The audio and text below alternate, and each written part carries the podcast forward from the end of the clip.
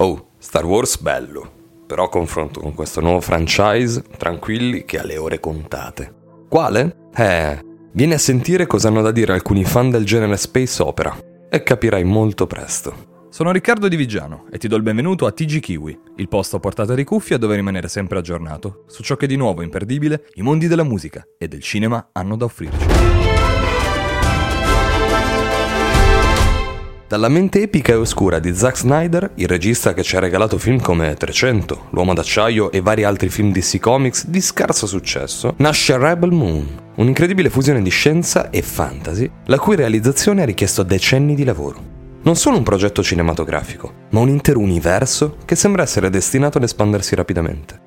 L'epopea di fantascienza si presenta in un primo luogo sotto forma di due film, che usciranno su Netflix a 4 mesi di differenza. La prima parte si chiamerà Rebel Moon Figlia del Fuoco, con un'uscita prevista per il 22 di dicembre 2023. La seconda parte sarà Rebel Moon La Sfregiatrice, con un'uscita prevista per il 19 aprile 2024. Opinione discutibile ma appoggiata da molti, se questi primi due film dovessero avere il successo sperato, il nuovo universo di Snyder potrebbe espandersi altrettanto rapidamente quanto quello di Star Wars, unico franchise paragonabile per genere e riferimento culturale, a cui Rebel Moon è già stato paragonato dai più.